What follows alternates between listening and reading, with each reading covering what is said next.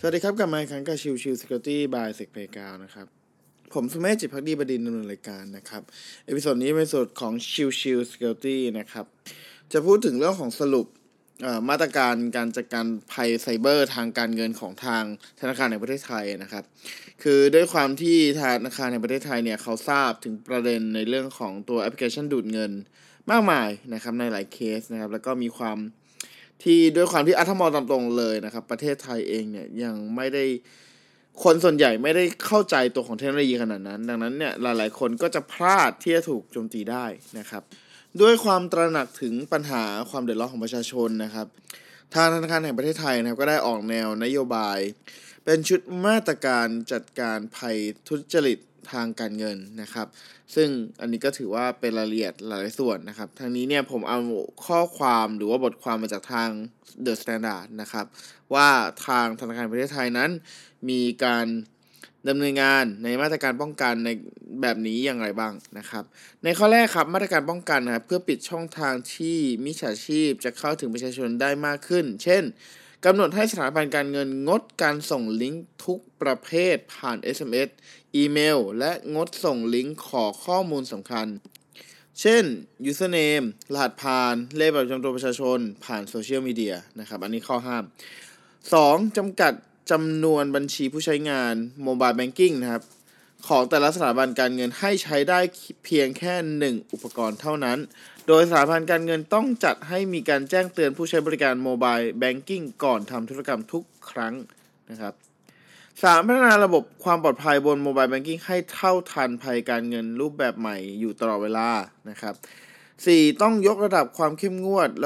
ะกระบวนการยืนยันตัวตนขั้นต่ำด้วยการใช้เทคโนโลยีเปรียบเทียบข้อมูลอัตลักษณ์ ทางกายภาพของลูกค้าหรือก็คือไบโอเมตริกเช่น สแกนใบหน้านะครับในกรณีลูกค้าขอเปิดบัญชีโดยผ่านแอปของสถาบันการเงินนะครับหรือทำธุรกิจผ่านธุรกรรมครับขออภัยทำธุรกรรมผ่านโมบายแบงกิ้งในเงื่อนไขที่กำหนดไว้ เช่น โอนเงินมากกว่า 50,000 บาทต่อรายการ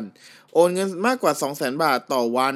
หรือปรับเพิ่มวงเงินทำธุรกรรมต่อวันเป็นตั้งแต่ 50,000 บาทขึ้นไป และข้อสุดท้ายครับกำหนดเพดานวงเงินถอนโอนสูงสุดต่อวันให้เหมาะสมตามระดับความเสี่ยงของกลุ่มผู้ใช้บริการแต่ละประเภท โดยลูกค้าสามารถขอปรับได้ตามความจำเป็น และต้องยืนยันตัวตนอย่างเข้มงวดนะครับ อันนี้เป็นเรื่องของมาตรการป้องกันเนาะ ทีนี้มาดูต่อในเรื่องของมาตรการตรวจจับและติดตามบัญชีหรือธุรกรรมต้องสงสัย เพื่อให้สถาบันการเงินช่วยจำกัดความเสียหายได้เร็วขึ้น และลดการใช้บัญชีม้า ทางธนาคารแห่งประเทศไทยจะกำหนดเงื่อนไขการตรวจจับ และติดตามธุรกรรมเข้าข่ายผิดปกติ หรือกระทำความผิด เพื่อให้สถาบันการเงินรายงานไปยังสำนักงานปปง รวมทั้งให้สถาบันทางการเงินต้องมีระบบตรวจจับ และติดตามบัญชีหรือธุรกรรมต้องสงสัยแบบ near real time นะครับ เพื่อให้สามารถระงับธุรกรรมได้ทันทีเป็นการชั่วคราวเมื่อตรวจพบ จริงๆ ข้อ 2 เนี่ย ถ้าเรามองจริงมันก็คือเรื่องของ fraud detection นะครับซึ่งเอารับพองจริง ๆ แล้วเนี่ย ตัวของฝั่ง banking ต่างๆ เนี่ย มันมีอยู่แล้วนะครับ ข้อ 3 ครับ มาตรการตอบสนองและรับมือ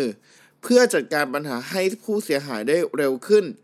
ให้สถาบันทางการเงินทุกแห่งต้องมีช่องทางติดต่อเร่งด่วน หรือก็คือฮอตไลน์นะครับตลอด 24 ชั่วโมง แยกจากช่องทางให้บริการปกติ เพื่อให้ผู้ใช้บริการแจ้งเหตุได้โดยเร็ว รวมทั้งให้ผู้ดูแลระบบรับผิดชอบผู้ใช้บริการ หากพบว่าความเสียหายเกิดข้อบกพร่องของสถาบันการเงิน นะครับ อันนี้คือภาพรวมทั้งหมดของการออกมาตรการป้องกันแล้วก็จัดการภัยไซเบอร์ของทางทางธนาคารแห่งประเทศไทยนะครับ ซึ่งก็จะเห็นว่าในหลาย part เองเนี่ย คือทางฝั่งของ banking ต่างๆเนี่ยมีอยู่แล้วนะครับ แต่เพียงแต่ว่าโอเคเป็นการประกาศเพื่อเน้นย้ำอีกครั้งหนึ่งเท่านั้นเองนะครับ part สำคัญ part หนึ่งที่มีการปรับเปลี่ยนอย่างชัดเจนก็คือเรื่องของการยืนยันตัวตนก่อนการโอนเงินที่ค่อนข้าง จำนวนมหาศาลนะครับ แต่แน่นอนครับ พอเรามองเป็นเรื่องของตัวของ Trade Actor หรือก็คือแฮกเกอร์เนี่ย โดยปกติแล้วเนี่ยเขาคงพอเขารู้แบบนี้แล้วเนี่ยเขาคงไม่โอนเงินถึงเอ่อห้าหมื่นบาทนะครับเขาอาจจะเปลี่ยนใหม่ให้กลายเป็นสองหมื่นห้าสองหมื่นห้าอย่างนี้แทนก็เป็นไปได้เหมือนกันนะครับ ซึ่งในทางนี้ทางนั้นเองเนี่ยก็ต้องรอดูอีกทีว่าไอตัวของ fraud detection ของทางสถาบันการเงินแต่ละที่เนี่ยเขาจะดำเนินการในการตรวจสอบตรวจจับพวกนี้เพิ่มเติมด้วยหรือไม่นะครับ ซึ่งไม่ว่าอย่างไรก็แล้วแต่แหละ ผมก็มองว่าโอเค ธนาคารในประเทศไทยก็ไม่ได้นิ่งนอนใจนะครับ พยายามที่จะลดความเสี่ยงต่างๆที่หรือแม้การ detection ต่างๆเนี่ยให้มันดีมากขึ้นเท่านั้นเองนะครับ โอเคก็ episode นี้ประมาณนี้นะครับสำหรับเรื่องของสรุปมาตรการจัดการภัยไซเบอร์ของทางแบงก์ชาตินะครับ ขอบคุณทุกท่านที่เข้ามาติดตามและพบกันใหม่สำหรับวันนี้ลากันไปก่อนสวัสดีครับ